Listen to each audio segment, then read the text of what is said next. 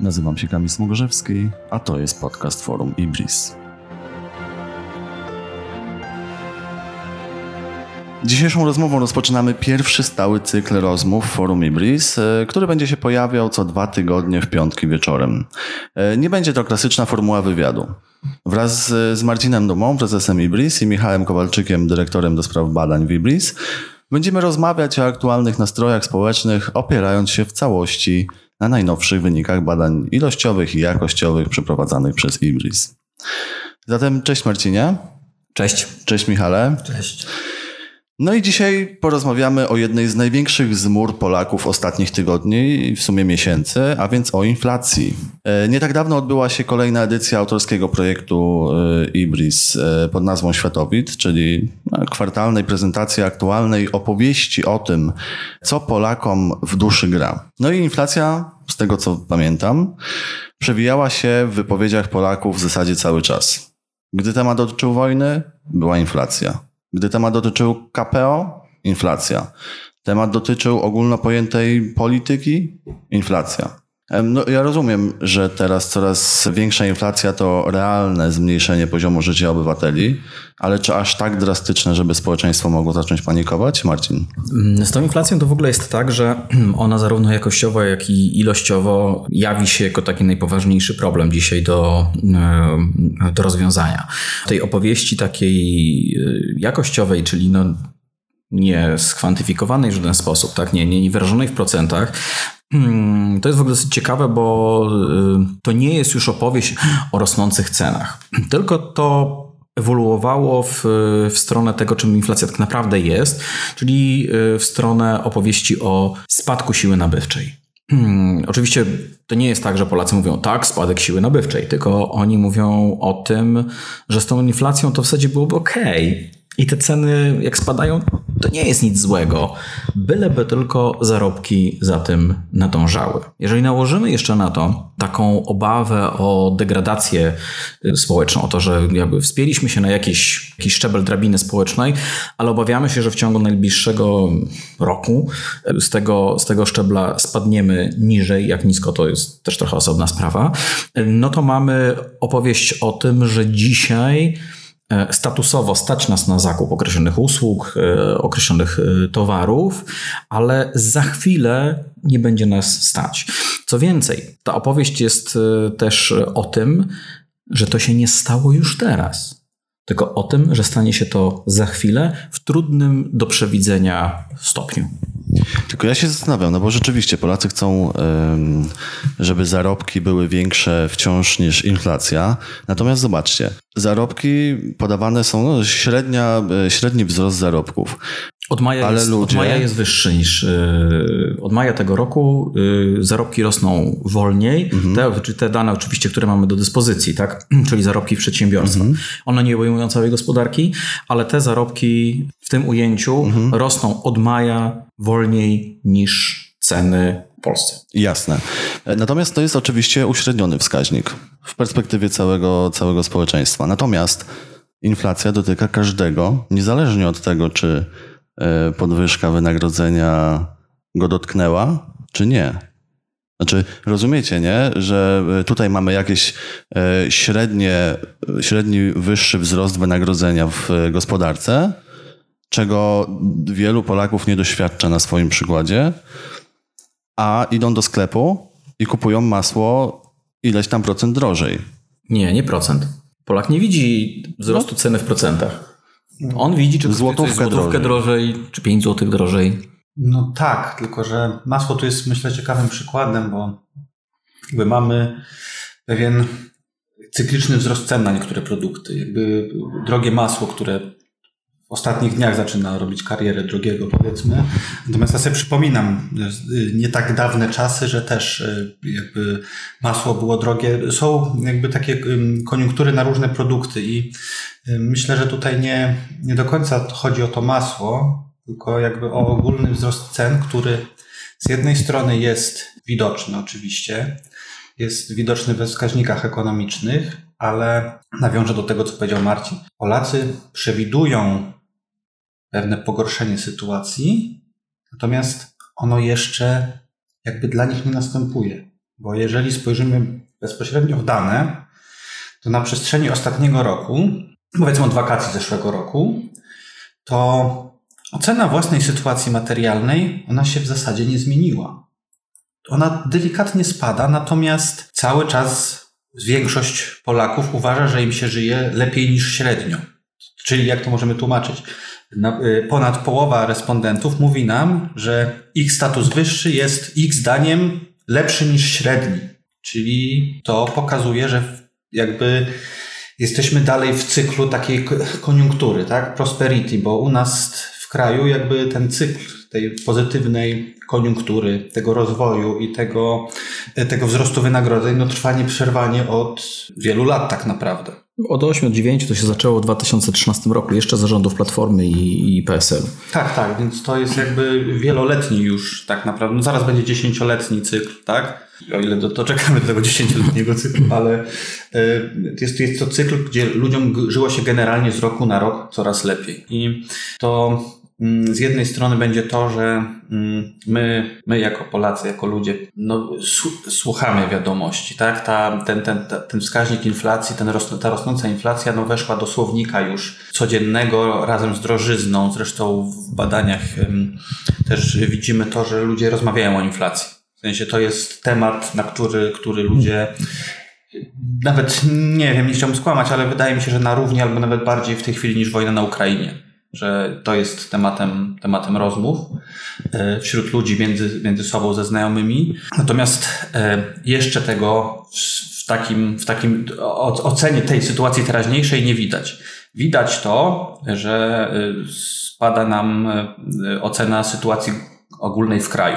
To na, na, te, te, te, te, ta, ta rosnąca inflacja, ten wzrost cen przekłada się na to, można by to, jest, można by to, jak, można by to powiązać właśnie ze spadkiem oceny sytuacji gospodarczej w Polsce, że ona się, ona się generalnie pogarsza. Tak, że... No ale to jest taka, wiesz, to jest rzecz narracyjna w dużej mierze, tak? Tak, tak, tak. No, no bo ludzie są, ludzie szukają jakiegoś punktu, punktu zaczepienia. Dla nich punktu, punktem zaczepienia nie jest na przykład e, świadomość tego, jak będą te koszty zmieniać się w przyszłości, bo odnosząc się już do konkretnych liczb, 22% Polaków deklaruje, że wie, o ile wzrosną ich rachunki za prąd i ogrzewanie tej zimy. To oznacza, że prawie 80% ludzi w ogóle nie ma pojęcia. I co? Jak oni sobie radzą z tym? No bo w jaki sposób muszą starać się przewidywać przeszłość, przyszłość. No i oni sobie tak, oglądają sobie jakieś kanały informacyjne, programy informacyjne i tam słyszą. Tutaj pan y, Sławomir z, z piekarni dostał rachunek 10 tysięcy razy wyższy. Emerytka z Łomży dostała tam dopłatę 1000 zł. I oni sobie myślą tak, kurczę, to my będziemy, dostaniemy jakieś tysiące złotych, które za chwilę nas tutaj, y, y, nasz, nasz budżet y, domowy zostanie zdemolowany. Czy tak jest już teraz? Nie, nie, no teraz jeszcze nie. I to jest to, o czym mówisz, czyli ta ocena sytuacji materialnej własnej teraz, nie no, jest okej. Okay. No ale jakbyśmy zapytali ich o ocenę ich przyszłej sytuacji materialnej, no to kierując się tymi przesłankami, pewnie o nie, o panie, o zgroza, o ola Boga, co to, co to nie będzie. Tak, w przewidywaniach wyszłaby pewnie y, tragedia. Mhm. Mm, no natomiast y, koszty ogrzewania będą w przypadku znacznej części mieszkańców Polski, którzy ogrzewają się za pomocą, nazwijmy to, ciepła systemowego, czyli centralnego ogrzewania, one tak naprawdę będą odsunięte do przyszłego roku.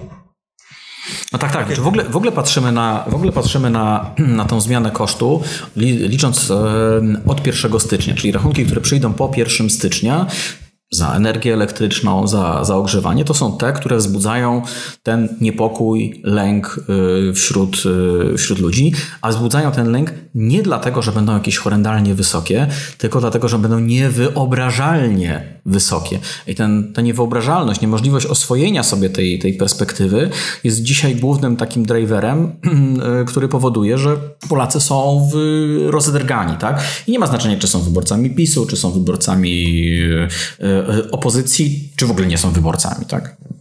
Do tych podziałów e, politycznych jeszcze przejdziemy, natomiast e, ja się zastanawiam też, czy Polacy w tych rozmowach na temat inflacji rozmawiają o tym, dlaczego inflacja w ogóle jest. To znaczy, kogo obwiniają za inflację, albo co obwiniają? Ja bym w ogóle zaczął od tego, że samo pojęcie inflacji, no to ono można powiedzieć, trochę zrobiło karierę, tak? Ponieważ inflacja zaczęła rosnąć, no to ona jakby wcześniej Ona była, wiadomo, tam był taki wskaźnik, ludzie o nim właściwie zapomnieli. Bo on był na znikomych poziomach, można powiedzieć, na poziomach funkcjonalnych dla, dla gospodarki. E, natomiast kiedy, e, kiedy tam powiedzmy w, w lipcu, w lipcu 2021 roku ten wskaźnik e, wyniósł 5% rok do roku, no to zaczęło się wolne to, to wchodzenie tego, tego słowa do mainstreamu, można powiedzieć, do, do słownika codziennego. I teraz tak, no z jednej strony mamy w tej chwili ostatnie odczyty na poziomie 17% rok do roku. O, sorry, mogę Ci wyjść słowo, bo tak. w ogóle to do rok do roku to jest ciekawa sprawa. E, bo tak jak się rozmawia z ludźmi, to oni słyszą 17%, słyszą 16%, ale już nie słyszą tego rok do roku. I często jak y, ktoś mnie pyta na przykład to, to no dobra, ale jak to zinterpretować, że tą ta inflacja nominalna jest na, na poziomie 17%, a ludzie ją odczuwają, odczuwają y, na poziomie 30%, tak? bo tak wychodzi z badań. To rzecz jest bardzo prosta, no bo oni nie rozumieją, że to jest zmiana o 17% w stosunku do poprzedniego miesiąca, tylko oni zaczynają sumować te dane, które jeszcze ostatnio y, pamiętają. I to im się składa właśnie w taki, y, w taki obraz.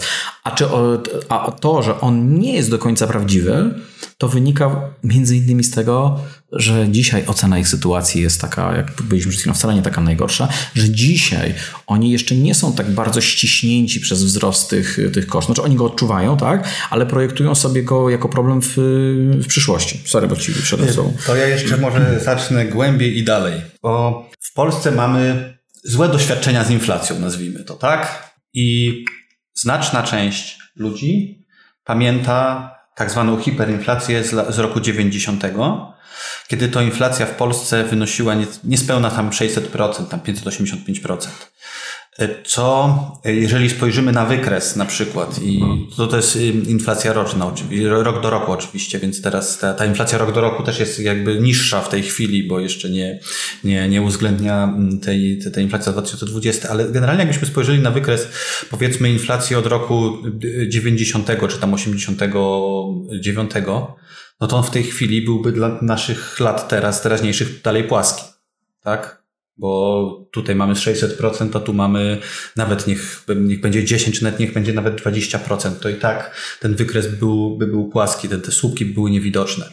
Tylko 35% populacji w tej chwili w Polsce dorosłej ma mniej niż 40 lat.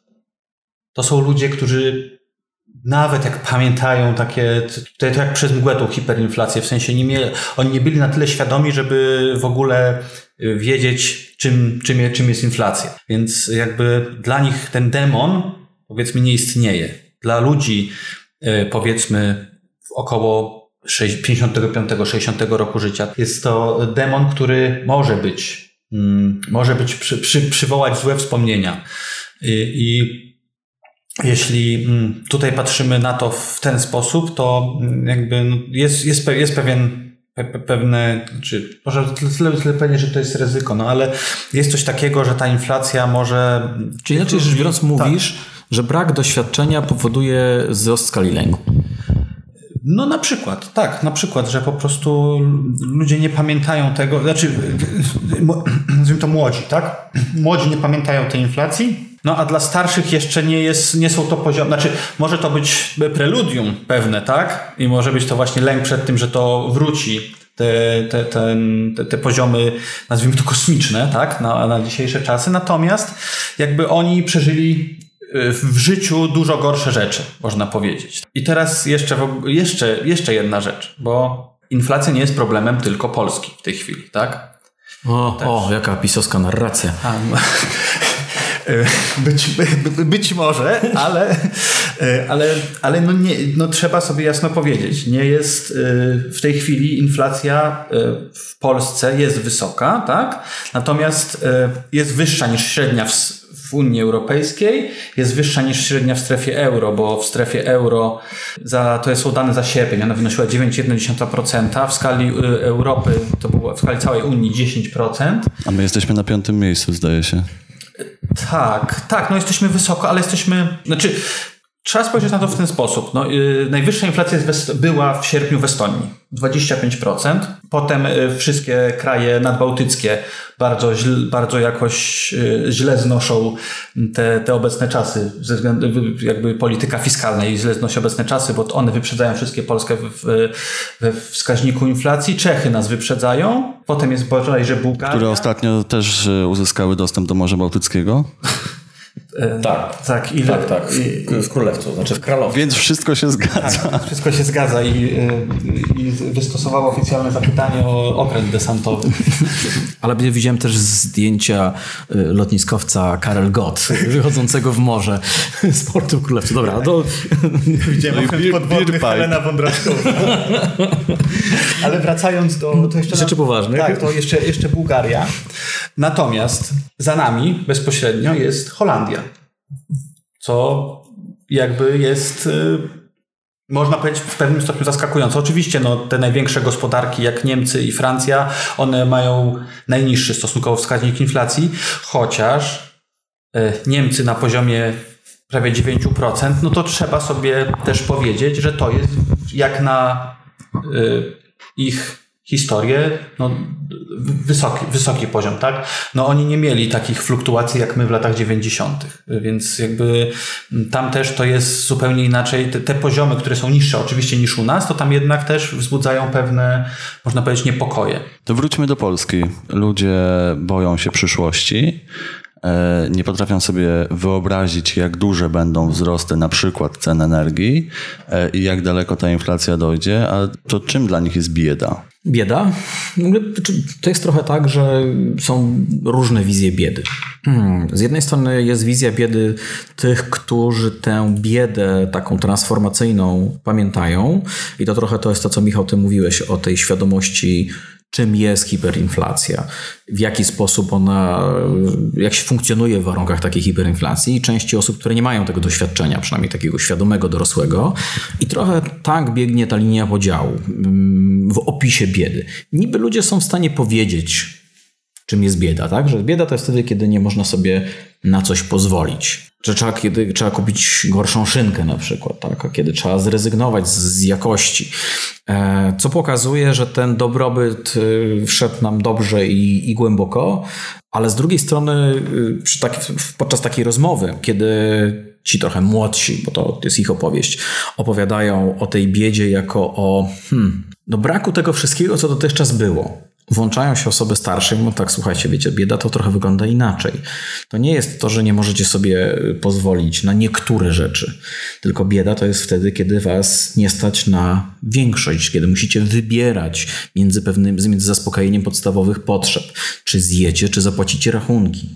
A może czasem sytuacja, w której ani nie macie na jedzenie, ani nie macie na y, rachunki. Ta dwoistość tej, y, tej wizji jest taka dosyć znacząca i myślę, że ona też wspiera tą tezę, o której ty mówiłeś, a mianowicie to, że to doświadczenie lat 90., tak, tej, tej, tej transformacji w jakiś sposób wpływa na to, jak my opisujemy biedę i na to, y, gdzie, kiedy uznamy, że już, kiedy uznamy, że już zbiedniejemy. Bo, uwaga, jest jeszcze jedna rzecz, jakbyśmy tak sobie omówili to na liczbach. Jeżeli dzisiaj pytamy Polaków, czy masz, czy musisz wybierać między zapłaceniem stałych rachunków, a na przykład zakupieniem sobie jedzenia, to tylko i aż 8% Polaków mówi tak, jestem w takiej, w takiej sytuacji. No, dlaczego mówię tylko i aż? No bo to jest aż 8%, ale też z drugiej strony aż 92% jakby nie ma tego, nie ma tego problemu. Co ciekawe jest, jeżeli spojrzymy sobie na to, kto to jest, gdzie, gdzie jest to 8%, to tam dominują ludzie z, z kohorty wiekowej 18-29 i ludzie z kohorty wiekowej 60-69.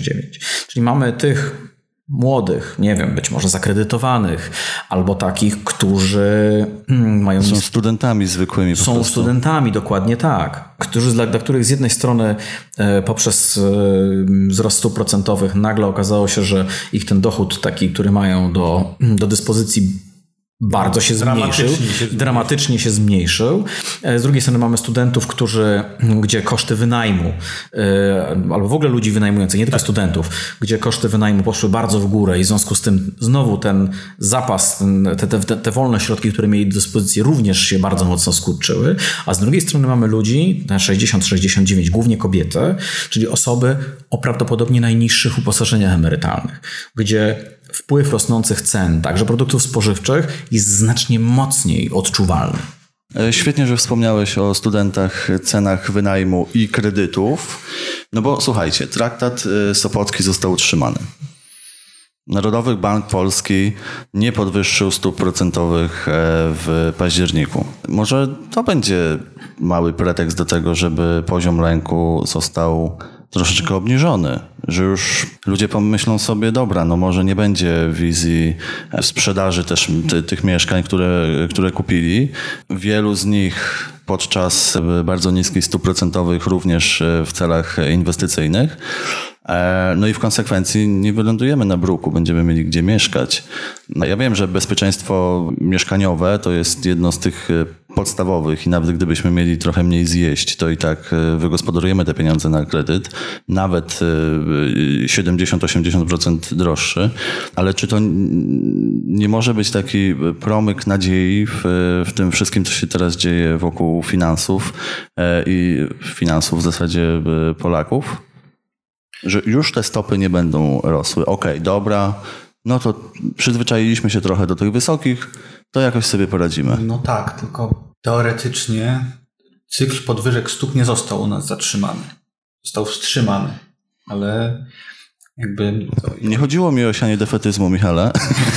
Nie, nie, nie. Jakby o, o, ile, o ile dobrze przywołuje słowa prezesa NBP, to on nie, nie stwierdził, że, że, znaczy, że cykl został wstrzymany, natomiast nie został całkowicie zatrzymany. Tylko, że z jednej strony ekonomia ekonomią oczywiście, a z drugiej strony właśnie percepcja społeczna tego. Stopy procentowe to jest w ogóle bardzo ciekawy przykład pojęcia, które zrobiło jeszcze, myślę, że jeszcze większą karierę niż inflacja, tak? Bo Jak spready i ryzyko walutowe. tak, to, to, jest, to jest dokładnie, dokładnie ten sam kazus. No i wcześniej mało kto w ogóle wiedział, z czym się je to pojęcie, tak? No tam jakieś było, był jakiś tam WIBOR, no coś, coś tam było. 3M, 6M, no, no jakieś coś tam było. No jak ktoś brał kredyt, no to, to mówili mu, że jest jakaś tam część, y, część marży y, i część ta oprocentowania, no ono może wzrosnąć, może spaść, już raz, że nie za bardzo mogło, no ale teoretycznie do ujemnych stóp procentowych. Tak? No i teraz nagle zaczął się ten cykl podwyżek, no i to pojęcie zaczęło wchodzić też do, do, do, języka zwykłych ludzi, no bo się okazało, że te, te raty po prostu dramatycznie rosną. I teraz tak, z jednej strony, no to wiadomo, to jest obawa o tych y, kredytobiorców. Z drugiej strony, no to jest y, próba pewnego wyhamowania gospodarki, tak? Jakby no to jest pewna, pewna próba jakby wpływania na, na to, co się dzieje. No i tylko e, nie wiem na ile jakby te, to, to zatrzymanie tej podwyżki stóp będzie przez ludzi odbierane jakby pozytywnie czy negatywnie. No bo z jednej strony, no ci oczywiście co mają kredyty, to odbiorą to pozytywnie, ale ci, i i to też y, musimy pamiętać, że nie tylko osoby, które mają kredyty, bo na przykład ich rodzice y, ro- czy rodziny, tak, no oni też pozytywnie odbiorą, no bo jakby to Znaczy, to jest w ogóle kluczowa sprawa, bo te raty kredytów dotyczą znikomego odsetka Polaków. Znaczy znikomego. Większość Polaków nie ma kredytów hipotecznych. Ale wzrost tych opłat spowodował bardzo wzrost, taki masowy wzrost y, lęków i obaw. Kiedy ludzie na, na, na fokusach na przykład mówią, tak, i te stopy procentowe tak idą w górę, a macie kredyt? Nie, no nie mamy, ale idą w górę. E, to jest trochę opowieść o tym, że oni gdzieś tam w kręgu swoich znajomych mają takie osoby i że te osoby widać, że trochę przydusiły te, szczególnie jeśli mają raczej nowe kredyty niż stare i są przyduszone e, wysokością tych rat, które, e, które, które, które skoczyły, no pomimo te, że te podwyżki te procenty się ludziom spe- niespecjalnie sklejają, oni nie są w stanie ich przełożyć na konkretną ratę, to jednak jak dostają ratę, która najpierw wynosiła, nie wiem, 1000 zł, teraz dostają 2000, czy nawet ponad 2000, no to ta zmiana jest bardzo, e, bardzo wyraźna. Odczuwają to rodzice tych, którzy próbowali się usamodzielnić, korzystając z, z, kredytu. I widzą, że te ich dzieci tak się już tam przydusiły tak, tą ratą, yy, ratą kredytu. Więc niezależnie od różnych zjawisk inflacyjnych, tego ile kosztuje masło, ile kosztuje, nie wiem, cukier, czy, czy, czy olej, czy chleb, to te raty kredytu, które rosną, które wzrosły dwukrotnie, tak, jeśli chodzi o nominalnie, tak? Wzrosły bardzo. Znaczy, myślę, że ludzie, większość ludzi była bardzo zaskoczona negatywnie skalą to informacja o tym, o ile wzrosły, jak wzrosły, które funkcjonują, krążą w y, społeczeństwie. Nawet jeśli ktoś się nie interesuje bieżącymi sprawami w kraju, to takie informacje do niego docierają i one wspierają ten obraz e, nadchodzącego Armagedonu, który po prostu zmyje nas, potracimy wszystko, co żeśmy uzyskali. Bo uwaga, co jest tak naprawdę najgorsze w, tej, w, w tym wzroście tych rat kredytowych. To jest możliwość, że, czy możliwość, to jest wyobrażenie sobie takiej sytuacji, w której nie będziemy w stanie ich dalej spłacać. Jeżeli nie będziemy ich w stanie dalej spłacać, to znaczy, że stracimy. Stracimy ten dom, stracimy to mieszkanie, tak? To jest w ogóle bardzo traumatyczna y, sytuacja. Jak sobie, nawet jak sobie, nawet jak do niej nie dojdziemy, tylko sobie ją wyobrazimy, no to to jest katastrofa, to jest koniec świata, tak? dla, takiego, e, dla takiej rodziny, czy dla takiej, dla, takiej, dla, takiej, dla takiej osoby i to z całą pewnością wzmaga e, takie poczucie trochę beznadziei, a z drugiej strony no, nadchodzącego jakiegoś ogromnego e, sztormu. I jest jeszcze jedna rzecz.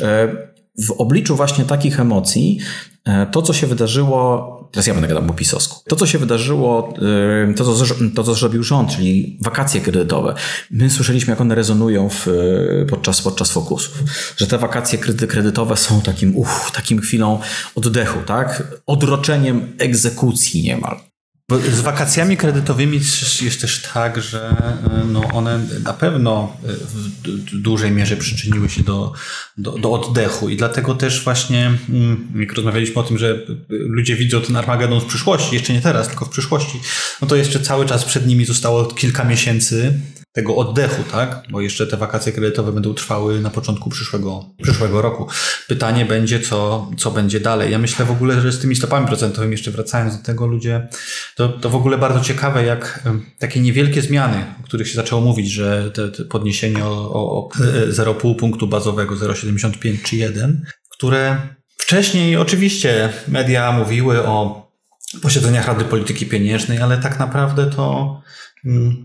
Czytali to ekonomiści, dziennikarze ekonomiczni, no bo nie było... No ewentualnie były heszki ze stand-upu Glepińskiego. Ale to, to już później, tak? To już, to już dużo później, bo, bo wcześniej to tak naprawdę nikogo nie interesowało. Nikt, nikt nie, nie zwracał na to uwagi, albo utrzymanie stóp procentowych. Co, co się okazało? Nagle się okazało, że te niewielkie, niewielkie e, w cudzysłowie podwyżki, tak? Że one się przekładają na dramatyczny wzrost rat kredytu, szczególnie tych kredytów zaciągniętych w niskich stopach procentowych. Że każde posiedzenie nas dotyczy. Tak, że każde posiedzenie dotyczy, dotyczy osób, które mają kredyty, tak? I y, ono dotyczy ich bardzo, bo te, ten, ten wzrost tych rat, można powiedzieć, że dla znacznej części ludzi był zaskakujący był absolutnie odbierany jako zupełnie nieproporcjonalny w stosunku do tego, co płacili, tak? I to też myślę, że e, w pewnym, pewne rozgaroczenie powodowało. E, jak to się będzie mm, dalej rozwijało? E, ja myślę na przykład, że to się może przełożyć też na spadek zaufania w ogóle do systemu bankowego jako takiego wśród tych ludzi, którzy, którzy mają te kredyty. No to jest pytanie, czy to nie jest, czy to nie będzie to samo, co z kredytami we frankach szwajcarskich, tak? Że, że znaczna część miała te kredyty. Y, to może nawet nie tyle zaufanie do systemu bankowego, ile y, dużą mniejszą skłonność do myślenia o zaspokojeniach, y, zaspokojeniu potrzeb mieszkaniowych poprzez kredyty. Ale to też będzie zależało od tego, jak długo będzie trwała ta sytuacja. Bo pamiętajmy o tym, że kredyty mieszkaniowe to nie są kredyty to, to nie są pożyczki takie. No tak, tak, one to, to jest zupełnie inna. To nie bierzemy tego na rok czy na dwa. Bierzemy to na lat 20, 30 i w trakcie całego tego okresu kredytowania kredytobiorca powinien założyć, że, że będą lata tłuste I lata chude. I mechanizm e, taki psychologiczny będzie, będzie działał w ten sposób, że oczywiście jak będą lata chude, no to łupią nas e, i, i golą, a jak będą lata chude, to jest właśnie tak, jak powinno być. No ale to już jest jakby odrębny, odrębny, odrębna sprawa, natomiast być może rzeczywiście dojdzie do takiego, jeżeli, znaczy zależy ile ten dołek, który antycypujemy, także te, te, teraz podczas tej rozmowy, ile on będzie trwał. Jak będzie trwał długo, no to ludzie będą się skrobać w głowę, w głowę i mówić, ok, no to musimy te nasze potrzeby mieszkaniowe spróbować zaspokoić trochę w inny sposób. No bo dzisiaj nasza zdolność kredytowa jest taka, że na przykład przy tych cenach nijak nas nie stać na wzięcie kredytu, który pozwoli na kupno mieszkania.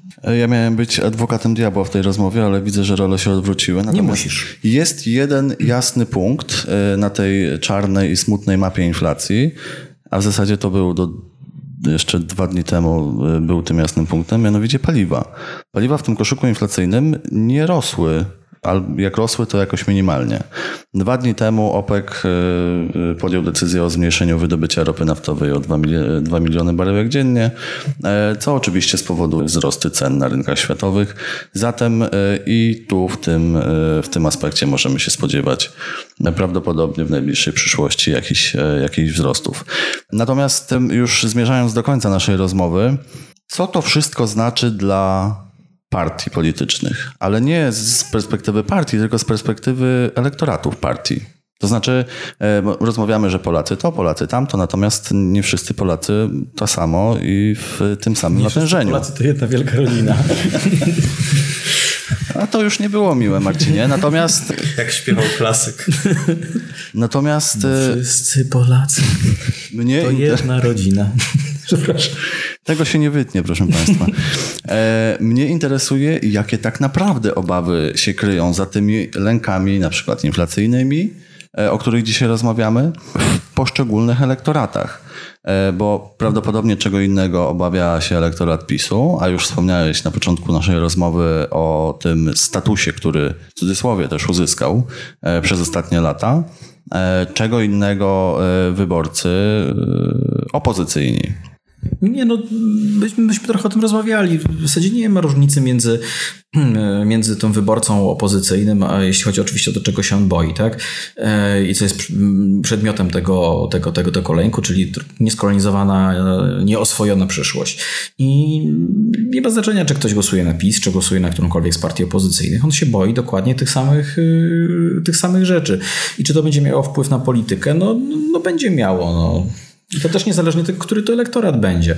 Mianowicie rzecz jest bardzo, bardzo prosta. Jak PiS z tego nie dowiezie, no to część wyborców, yy, który głosuje na PiS, będzie na pewno trudniejsza do, yy, do tego, żeby, yy, żeby mniej chętna do tego, żeby pójść i, i, głosować na PiS. Co nie znaczy oczywiście, że pójdzie będzie głosować na opozycję, bo raczej tak się nie, nie, nie, nie zdarzy.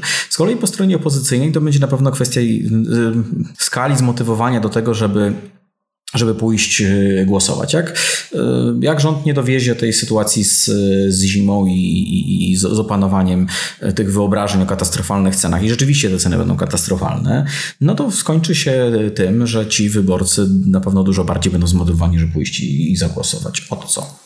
Pytam, bo od wielu lat już wielu Polaków czeka na taki moment przełomowy. To znaczy, no teraz to już na pewno PiSowi spadnie. No teraz, teraz to już, już ten protest na pewno e, doprowadzi do tego, że przynajmniej w sondażach opozycja e, wysunie się na prowadzenie. Czyli inflacja nie musi być wcale tym momentem, na który e, jakaś tam część Polaków czeka. Teraz to już PiSowi spadnie, bo inflacja. Bo... Ale takich sytuacji jest tam mnóstwo i, i, i co chwila mamy ten, tą właśnie, to jest ta sprawa, kiedy się na ten PiS poślizgnie. Tylko, że nie wiem, chyba nie do końca o tym jest. Znaczy, może to.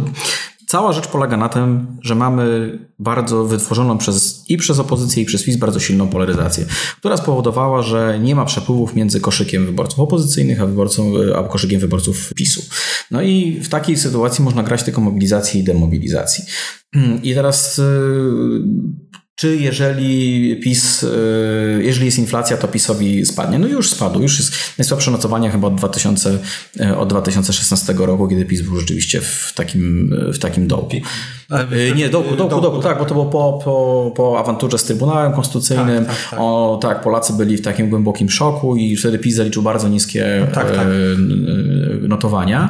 Tak rzeczywiście było, ale potem z tego, z tego wyszedł. No i teraz na dobrą sprawę my nie wiemy, jak będzie wyglądała ta zima, tak? Więc y, mówienie o tym, czy PiS wyjdzie, czy nie wyjdzie, to jest w ogóle, to jest dosyć, można powiedzieć, śmieszna sytuacja, bo na przykład może zależeć od tego, czy ta zima będzie ostra, czy nie.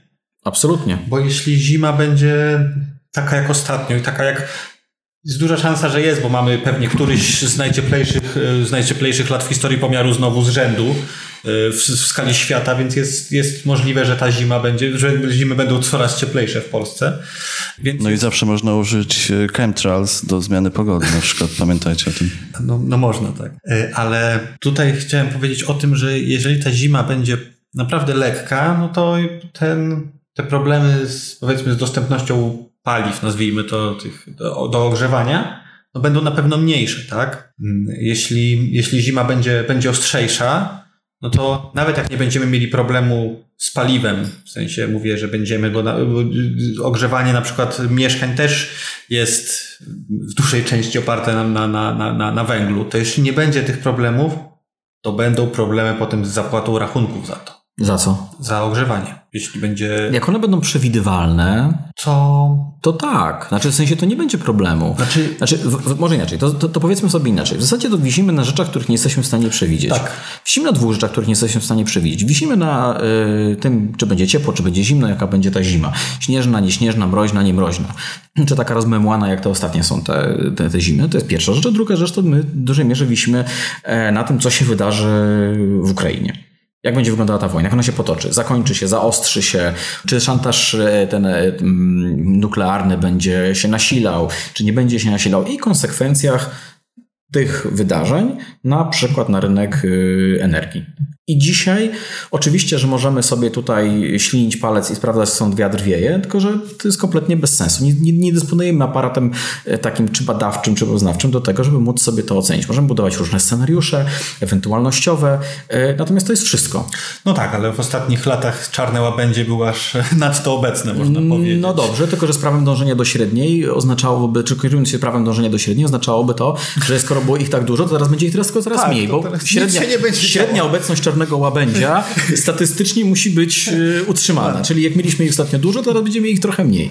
E, Ależ to jest idealne podsumowanie naszej rozmowy. Dziękuję Wam bardzo. E, rozmawialiśmy w następującym składzie. Kamil Smogorzewski, Marcin Duma i Michał Kowalczyk. No a my się słyszymy za dwa tygodnie. Dziękuję bardzo. Dzięki. Dzięki.